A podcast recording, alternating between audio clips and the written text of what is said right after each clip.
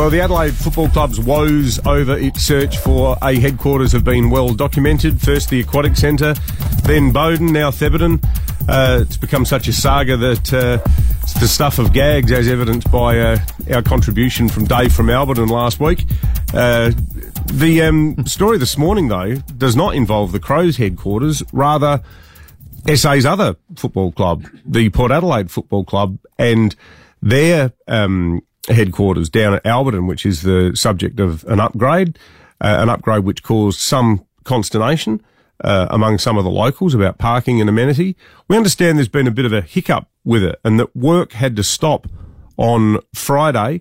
Um, we've been told by people close to the project that it was tools down and uh, work abruptly stopped.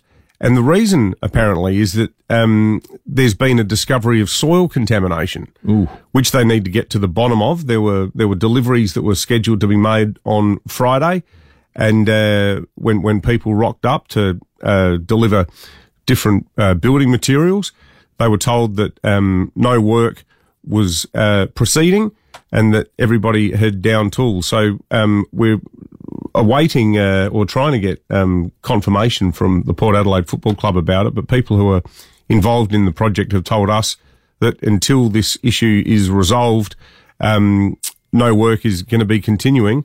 So we um, await further details as they emerge.